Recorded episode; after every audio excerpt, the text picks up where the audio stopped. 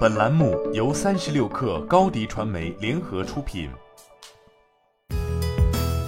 本文来自三十六氪作者泡泡。近日，专研防脱的头皮护理品牌可视丽肤于近日完成第二轮战略融资，投资方为某产业资本，本轮融资金额数千万人民币。云悦资本担任长期独家财务顾问。据三十六氪了解，本轮融资将主要用于产品线扩张及新品打造。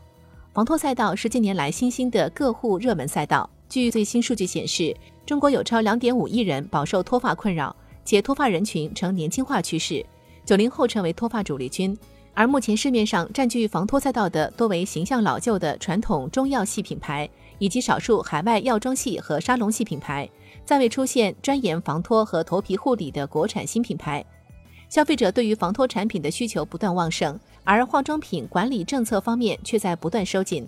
根据国务院二零二一年一月最新发布的《化妆品监督管理条例》，化妆品被分为两大类：特殊用途化妆品和非特殊用途化妆品。其中用于防脱发、染发、烫发、祛斑美白、防晒的化妆品为特殊化妆品。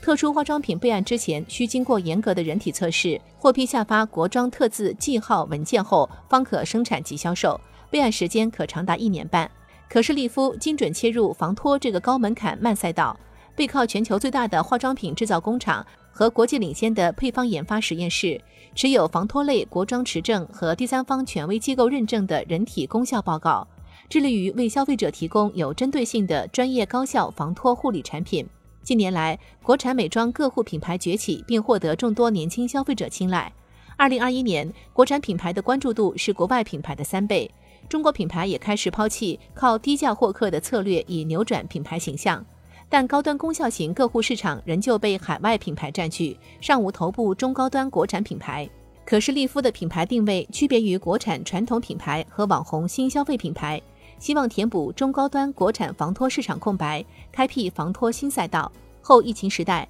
大健康消费概念兴起，中国大健康产业整体营收规模持续上升。目前，个护美容、饮食营养是大健康经济产业中规模排名前两位的行业，两者合计规模占全球大健康经济产业规模的百分之四十四。在营销与销售层面，可视丽肤采取线上与线下并行的打法，线上主要发力天猫、抖音、小红书等渠道，以最高效率触达消费者；线下围绕泛生活方式门店和高端头皮护理机构搭建。